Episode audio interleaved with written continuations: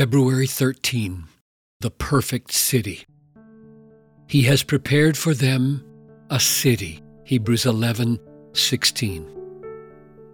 No pollution, no graffiti, no trash, no peeling paint or rotting garages, no dead grass or broken bottles, no harsh street talk, no in-your-face confrontations, no domestic strife or violence, no dangers in the night, no arson or lying or stealing or killing, no vandalism and no ugliness.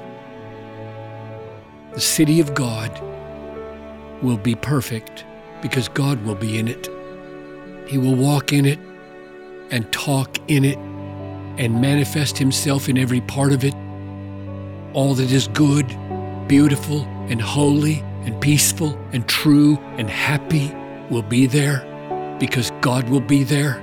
Perfect justice will be there and recompense a thousandfold for every pain suffered in obedience to Christ in this world, and it will never deteriorate. In fact, it will shine brighter and brighter as eternity stretches out into unending ages of increasing joy.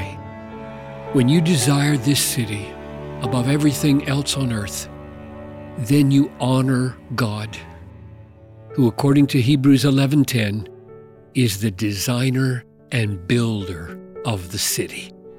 And when God is honored, he is pleased and not ashamed to be called your God.